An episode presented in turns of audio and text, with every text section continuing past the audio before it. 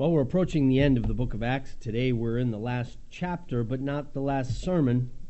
Now, Paul, as you know, just reviewing, and again, we are tracking with the story, but Paul is on his way to Rome, uh, willingly and yet unwillingly at the same time. And, and, had he written it, this probably would not be the way he would have chosen to get there. Uh, he may just have chosen to, to sail his way there and, and spend time along the way uh, doing ministry, get out to Rome, spend a long time there, or however long, and then from there out to the furthest reaches of the known world, at least to the west, in those parts of the Roman Empire. But that's not the way the Lord had for him. And again, we've kind of been reminding ourselves that uh, this is the way the Lord works. It doesn't always uh, uh, move in straight paths when it comes to his providence for us. The Lord has a direct path he's going to take Paul, and it's a kind of a roundabout, crooked way he's going to get him directly there. Put it that way. Uh, Paul is going to be taken to Rome. And we've seen Paul's confidence, and his confidence will abide even in this text that we have this morning. What we thought about last week, you'll remember, is that Paul was on this ship journey now but even he, by his own wisdom, said, I don't think this is a good idea. Now, again, we've got the prisoner telling the guards and, and the Romans that this may not be the wisest idea to travel, being that the weather is turning. We're on the other side of the Day of Atonement, and that means that we're going to start coming into uh, colder weather, and that means the winds are going to turn and things aren't going to go well. Paul anticipated that last week. But they did not heed Paul's words and sailed out and tried to stretch it a little further to get to a port where they could put in for the winter. But Paul's wisdom at that point uh, uh, was was manifested. It was proven to be correct. And again, we don't know that that was any deep revelation. It was just Paul's wisdom as a traveler, and he said, "Guys, this isn't going to be good." And it's shown to be correct. Well, then Paul does get a revelation as things start to fall apart and and things remember they're throwing everything overboard. They're throwing their tackle overboard. They're throwing their cargo overboard. Uh, paul does get a revelation from god in which he is told that everyone on the ship is going to make it. And when paul then speaks those words he's listened to this time. Uh, remember the the uh, julius the roman centurion kind of likes paul and now paul's wisdom has been uh, uh, recognized to have been valid. And now when he comes with a revelation, they listen. And you'll remember because they try to lower the, you know, the couple guys trying to lower themselves overboard and get out on the skiff. And, and when Paul says, if that happens, the prophecy will not be fulfilled. That is, we will not make it. And the Roman centurions listen to Paul and say, Get those guys back up in this boat. We're not messing around. And they cut the boat loose so that no one can have it and they abide by Paul's words. And they do make it. They do make it. And the skies begin to lift in these several days of very stormy, scary weather that's breaking the ship up, uh, uh, calms down, and they look and they stumble on land. They can see land, which proves to be Malta. And the, oh, this is great. This is good news. There's land. They must be so anxious just to get to some land, and so they start to make their way to Malta, maybe to a, a, a sandy shore or a good harbor. But unfortunately, again, in the providence of God, his twists and his turns, rather than letting them just get there, oh, they've come through the storm. It's, it's almost like now you could read God's providence. We went through those hard times, now to come into the good times. Ah, we see what the Lord is doing here now. And as they're just having those thoughts, you know, they crash into a reef and there they are, a little bit away from land, now shipwrecked onto this reef. And because of the, the surf that's crashing into the boat, the boat is splintering into pieces. And they decide, hey, let's throw the prisoners overboard and kill them uh, because, you know, they're going to escape. But because of Julius's love for Paul, his concern for Paul, they don't do this and just say, everybody get to land however you can and they're it's so bad that they're literally floating floating on on on particles of the of the boat, you know, planks and so forth, and they make their way to land. Now that's where we left off last week. okay, And and just when again, and the, the point that I want to, to to think about, at least to highlight here, is that it looks like you're there, and yet there's so much more trouble to come. Well, now in our text, and we're just looking at verses one through ten, that same pattern continues because we get on land. Now we've got natives to worry about. What is this island we're on? Islanders don't usually like strangers come stumbling into their island. islanders have a nature of being protective about their island, right? There, there's a certain identity about islanders because it's their little corner of the world. Literally, they are cut off. And so here now comes this boat, and remember, it's 200 and something people that come, you know, crawling up onto shore and gasping and, and choking on the water and, and making their way up onto land. And so now you've got that concern about what are we going to do with the natives? But, like the storm lifting and the, ah, there's land, the clouds lift here too, because the natives come out to greet them, and they greet them with kindness. In verse 2, and the natives showed us unusual kindness, for they kindled a fire and made us all welcome. Well, that's, not, that's nice. So we get shipwrecked on an island. Who knows what we could be up against?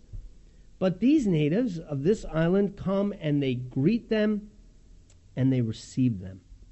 And the word natives there is the word barbarian, barbaroi.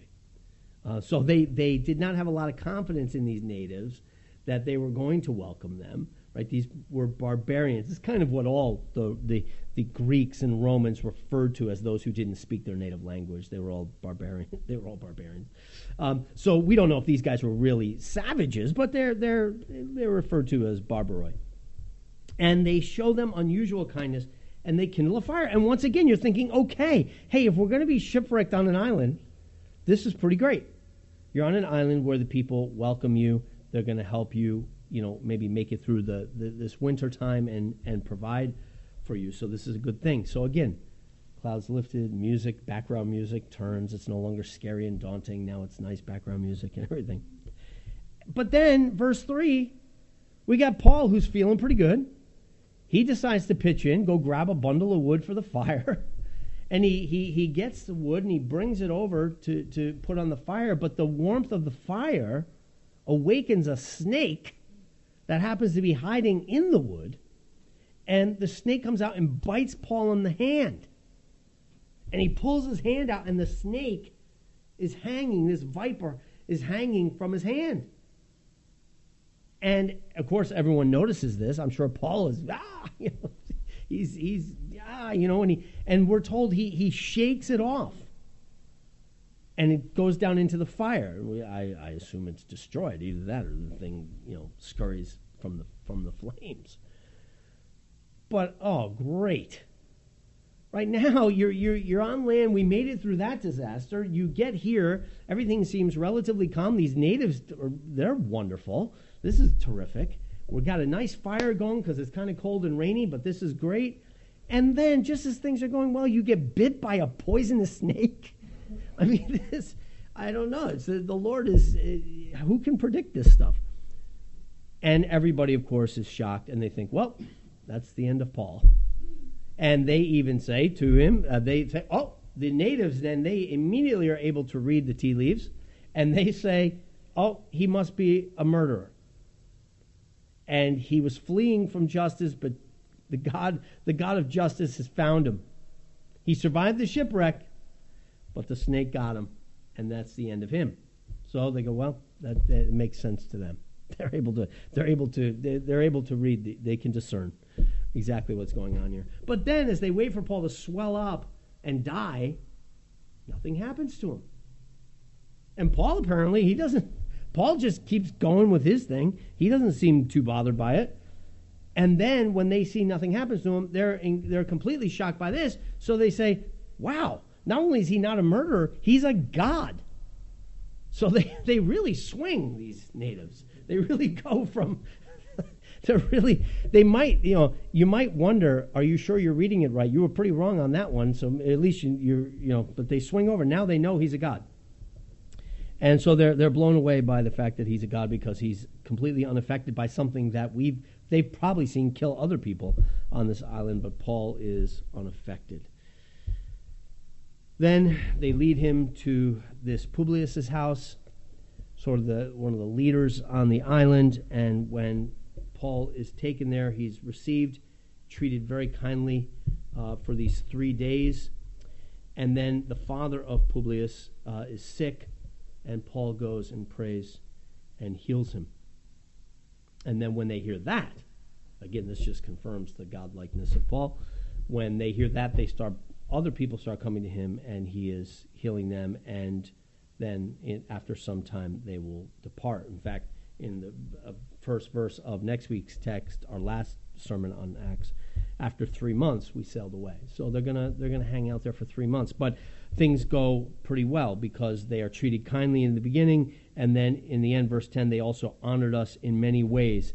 And when we departed, they provided such things as were necessary. So these guys are providing for them when they arrive, they're taking care of them while they stay, and then as they leave, they're giving them what they need for a safe journey. These guys, you couldn't, you could not find a better group of barbarians than, than these guys. Uh, little, little disoriented when it comes to reading God's providence, but besides that, they really do seem like, a, like a great group. So this is the story of Paul. Again, the, he's going to make it to Rome. And perhaps that's why Paul is so confident when he's bitten by the snake. We definitely, at least according to Luke, it is nice to have a physician there. But according to Luke, we don't get any panic on Paul's side of this thing. Paul just keeps on going. He shakes the snake off and just keeps on rolling and makes his way over to Publius's house. Um, and so that's why I titled the sermon Undistracted Ministry. Paul has had so many distractions. I mean, think, I mean, I would only need one of these, most likely. One of these distractions, okay, from having 40 assassins trying to kill me, or trying to deal with the Felixes and Festuses of the world, or, you know, getting moved around and being shipwrecked, or, you know, being bitten by a snake. You know, enough is enough. It's like, how do you, how do you focus? And yet, the Apostle Paul is undistracted. There's a real metaphor there. I mean, it's it's a live thing, but he he shakes the snake off and just keeps going. Like he literally shakes it off. He literally shakes off the distraction and keeps on moving. Paul is undistracted. And we've commented on the fact that Paul very much is like Jesus. And that the ministry of Jesus is manifested in the ministry of Paul. And our, our uh, word of exhortation today was from Matthew 4 where again we have the resonances of the story that's in front of us today right? Jesus what is satan doing in the temptation in the wilderness? What is his goal? His goal is to derail jesus from his ministry. Satan is trying to derail jesus from his ministry right? He presents him with these temptations. First the temptation to turn the, the bread into uh, the uh, stones into bread it's not a sin for Jesus to do a miracle like that. But that that it's not like he he was getting them to manifest his power or you know what was the temptation? Well, the temptation was to give up suffering. Like choose a different way by by just the snap of your fingers, by by the demonstration of your power, end the suffering. Why continue to suffer? Why continue to fast? You could take a stone and make it into bread. But Jesus had come to suffer. Jesus' whole ministry was about suffering for the sake of his church. And Satan tempts him, seeks to distract him away from that, to get him again, by the use of his power, to be distracted from the cause that he had come to do. Or, again, the second temptation, as we thought about even reading Psalm 91 for our Old Testament reading today. Well, what's the, what's the temptation here? The temptation is in the midst of the chaos, which is going to come as he makes his way closer to the cross. To seek right now certainty when the Father calls him to trust him. Satan distracts him and wants to distract him from the faith that the Father calls him to have, distract him from the trust that he needs to have in his Father because he is going to go into the ultimate trust fall. He's going to go into the ultimate surrender when he says on the cross, Father, into thine hands I commit my spirit. Complete surrender. He has no choice. He's dying, but He's surrendering himself to the Father. I mean, this is Jesus. He's God. And Satan says to him again and again and again in this if you're the Son of God, if you're the Son of God, if you're the chosen one, if you're the Messiah, and if you're the capital S Son of God, if you are who you think you are, do this, do that. When he's going to the cross, if you are the Son of God, come down off the cross. What are you thinking in trusting yourself, surrendering yourself this way? Satan seeks to distract him from the calling that he has. Or even in the final temptation, all these things I will give to you, Satan says. Satan has this delegated power over the nations because of the sin of man that when when Adam sins the father essentially turns the nations over to Satan. Satan has no claim on them but things have been turned over to the chaotic rule of the evil one. And Jesus comes to reclaim the nations but to reclaim them we know he must die to reclaim them he must pay for the sins of the nations so that he can have, as he says in the Great Commission, all authority in heaven and earth now given to him. But Satan comes to distract him. Look, do this simple act. And I'll give them, I'll just simply turn the keys over to you. I'm willing to just let them go if you will do this simple act. He offers him the easy way. He offer, he's, he's essentially tempting him with the crown apart from the cross. You don't need to go through the cross to get to the crown. I'll just give you the crown. If you'll do this one act, here's an easy way out. But Jesus will not be distracted. Like we're told later in the Gospels, he sets his face like a flint to Jerusalem. Knowing he's going to the cross, he sets himself there. I'm not budging, I'm going. So also in the wilderness, Jesus, undistracted, sets his face like a flint toward the obedience that the Father demands of him. And we see that undistracted obedience in the Apostle Paul. And it's a real model for us. Now, as I've already said to you in the assurance of pardon this morning, I don't set these things before you as an example, again, in somehow that, you know, our salvation demands upon our undistractability. We are called to be undistracted. We are called to follow the example of Paul, who's following the example of Jesus. But our salvation depends upon the fact that Jesus was undistracted and that Jesus was undistractable. So I want to be careful because I don't want to make I don't want to turn this story into a moralistic sermon. Where again, the whole lesson is just be more like Paul. And yet there is a model for us there. Paul has been undistracted this whole time. We've said this. From the time when the mobs first come against him, and he's taken into the, the, the, the garrison. And we be panting and wondering, how the heck can we get out of here? And Paul actually says to the, to the Romans, Look, I'd like to go address the crowd. Paul's like, Look, I got a gathering. I'm not messing this up for the gospel's sake. I got a crowd gathered out there. This is a great opportunity. Paul wants to get out into the crowd. Several times he will make his way to the crowd. Paul was told in his calling that he will, he will speak before princes and governors and kings. And think about whom Paul has had the privilege and opportunity to share the gospel with. And I think this is not lost on Paul. That he's speaking before the high priests, back in Jerusalem. He's speaking before the garrison leaders there at the garrison. He's speaking before these governors, Felix and Festus. He's speaking before King Agrippa. He's speaking before Julius, the Roman centurion. He's speaking before Publius, the leader of Malta. The Lord didn't say what kings. They're just kings and rulers. And so there's in Malta. He's in the house of the king, in the house of the ruler, whatever he was, the leader of the island of Malta, Publius the Great here. But there he is getting to share the gospel in the house of Publius.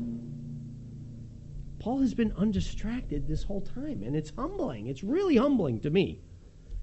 Because as we thought about last week, our New Testament reading, you might remember, was the story of Jesus calming the storm and the disciples who were so easily distracted. The storm rips up, they think they're going to die, right? Their hair's on fire. They're so easily distracted. And that's me. Right? The wind and the waves kick up, the trouble comes.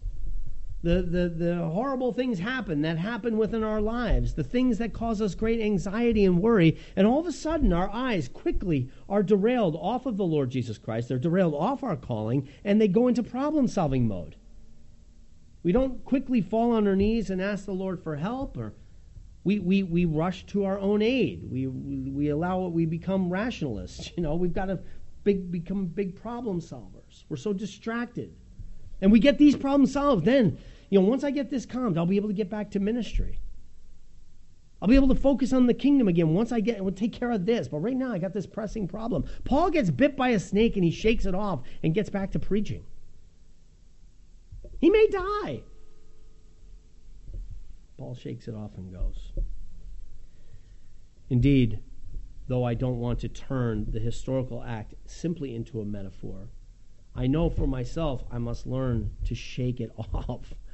The distractions, even the fears.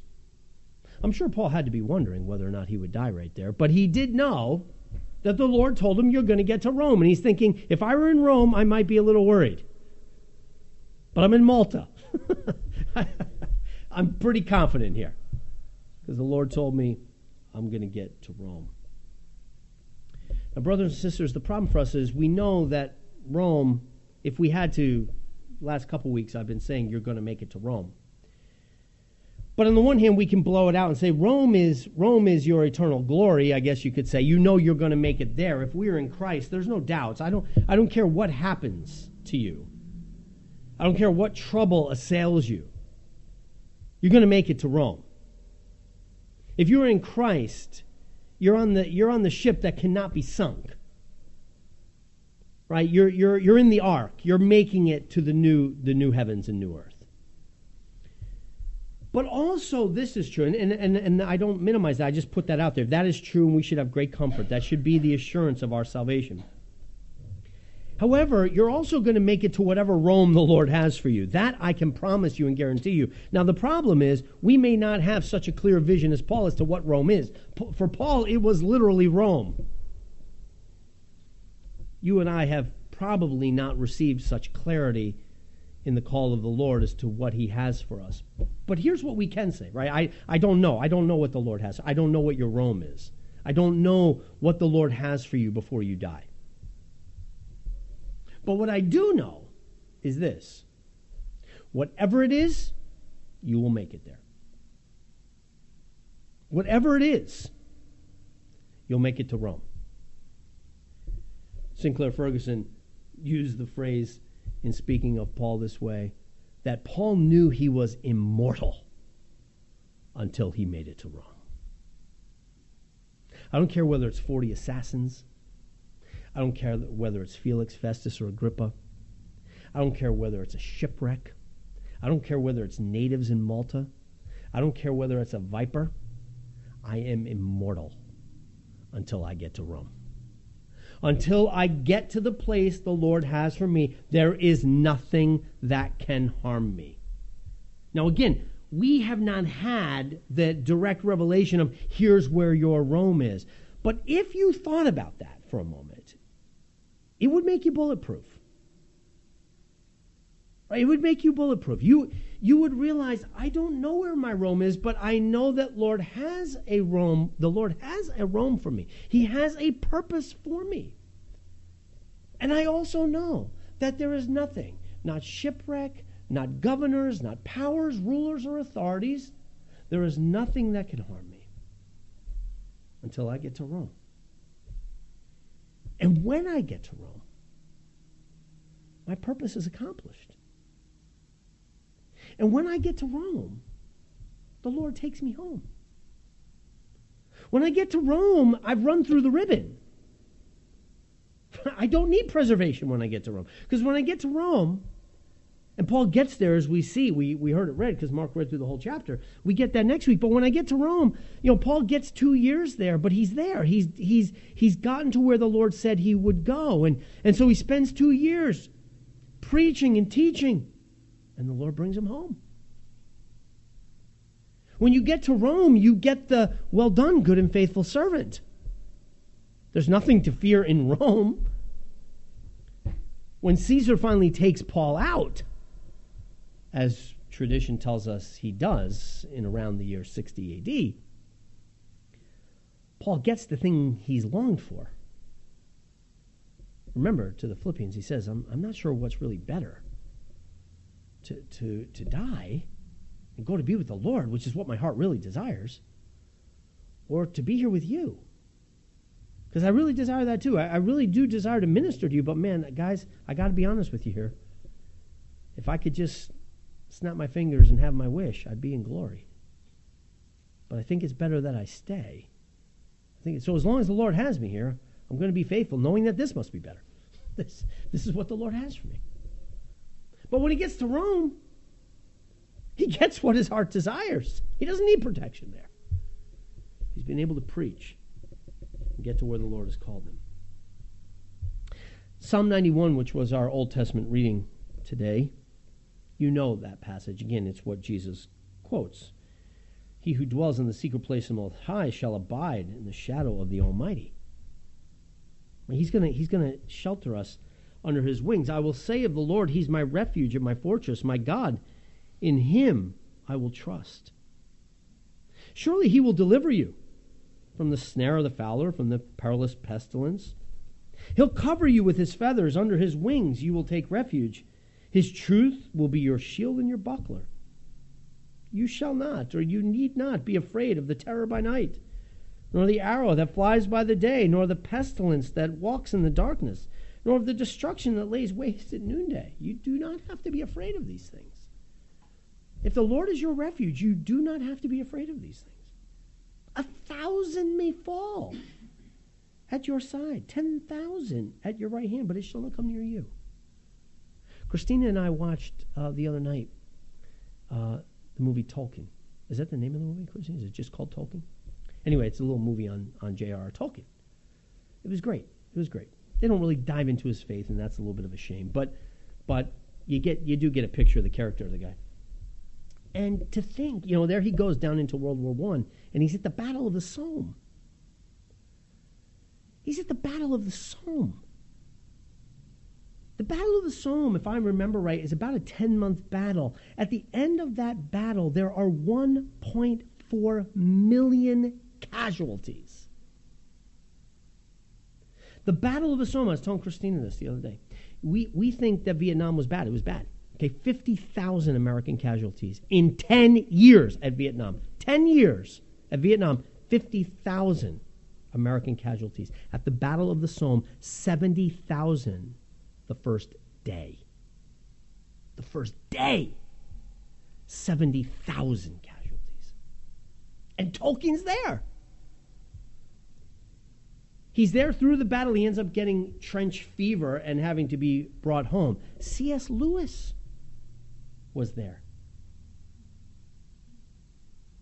And I think to myself, my mind immediately went, we could have been kept from having J.R.R. Tolkien.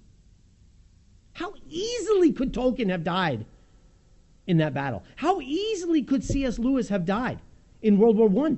My goodness, the death toll is staggering. But the Lord had something different for Tolkien. He had something different for Lewis. And for others, that's what the Lord had for them. That was it. That was the end of their road. I don't know why. But for those who were Christians and their Rome was the battle of the Somme, the Lord had brought them where He wanted them to be, and He brought them through the finish line and brought them home. But He did not have that for C.S. Lewis. And He didn't have that for Tolkien. There was more race to run for them. And until they ran their race for C.S. I can't remember when Tolkien dies, but but C.S. Lewis, I know because it's Emma's birthday. It was the day JFK was assassinated, November 22nd, 1963. Emma was not born in 63, but she's born on that day. 1963, November 22nd, C.S. Lewis made it to Rome.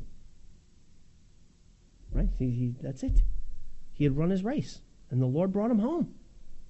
Until then, C.S. Lewis was immortal even at the Battle of the Somme, or at least he was. I don't know if he was in the Battle of the Somme, but he was in World War One. Tolkien was immortal in the battle of the Somme, even. 10,000 might fall at his right hand, a thousand at your side. But it will not come near you. With your eyes you will look and see the destruction of the wicked, because you have made the Lord, who is my refuge, even the Most High, your dwelling place. No evil will befall you, nor shall any plague come near your dwelling. For he, he will give his angels charge over you to keep you in all your ways. In their hands they shall bear you up, lest you dash your foot against a stone. You will tread upon the lion and the cobra. You'll shake the cobra right off. The viper will bite you in the hand. You shake it off. The young lion and the serpents you shall trample underfoot. Now listen to this because I didn't like the way I read it when I read the Old Testament reading because I just slid right into verse 14. And I should have paused because in verse 14, 15, and 16, now the Lord speaks and I should have paused and I slid, and it can be distracting the way I read it. So now, hear the Lord. Because he has set his love upon me. This is, you're getting to hear God speak now about Paul. You're getting to hear God speak about his son. You're getting to hear God speak about those who say, The Lord is my refuge. Here's what the Lord says about us Because he has set his love upon me, therefore I will deliver him. I will set him on high because he has known my name. He shall call upon me, and I will answer him. I will be with him in trouble. I will deliver him and honor him. With long life I will satisfy him and show him my salvation. If God is for us, Paul says in Romans chapter 8, who can be against us? Right? If God is for us, who can be against us? And we see that in the life of Jesus, who with utter confidence blows Satan off, resists the devil, and he will flee. Who sets his face like a flint toward Calvary and makes his way to the cross with the utmost confidence. And we see it in the life of the Apostle Paul, who makes his way into this crazy journey, this odyssey, as we thought about last week, and now on to Malta, and there, even there, Paul, undistracted, preaches, heals. Again, t- reminds people he's not a God, but I have no doubt, though we don't hear any of his sermons in Malta, Luke does not record them. We have no doubt what Paul was doing with his time. And what Paul was doing, whether it's by the campfire out on the beach, or whether it's in the house of Publius or with Publius's dad, or the crowds that are gathering around him, the prisoner, do not forget that during this time Paul is a prisoner. All the prisoners preaching the gospel. May we be like Paul. May we seek first the kingdom of God and his righteousness, and trust then that all these other things will be added to us. And that until we make it to Rome, nothing not barbaroi, natives, not vipers, not Roman centurions, not ocean reefs or shipwrecks. No one can stand against us. We're immortal until we make it to Rome and the purpose that the Lord has for us. Let's pray. Heavenly Father, may we have such confidence to act knowing that wherever our Rome is, and certainly we do not know, C.S. Lewis did not know. J.R.R. Tolkien did not know. We do not know. But, Father, in letting us see Paul and his story, we know that until we make it to Rome, nothing can harm us. And that when we make it to Rome, you will seat us in heaven in all glory with you as our purpose here is fulfilled. So, Father, we pray that you would make us strong and courageous in the midst of whatever trouble there is, that we might walk faithfully in the midst of the storm, that we might walk faithfully in obedience to you, undistracted by the temptations of Satan or the evil that swirls around us. Help us to seek first your kingdom and its righteousness and to trust that all these things our food, our drink, our health, our well being, our safety Father, all these things will be given us, given to us by you. We pray this in Christ's name. Amen.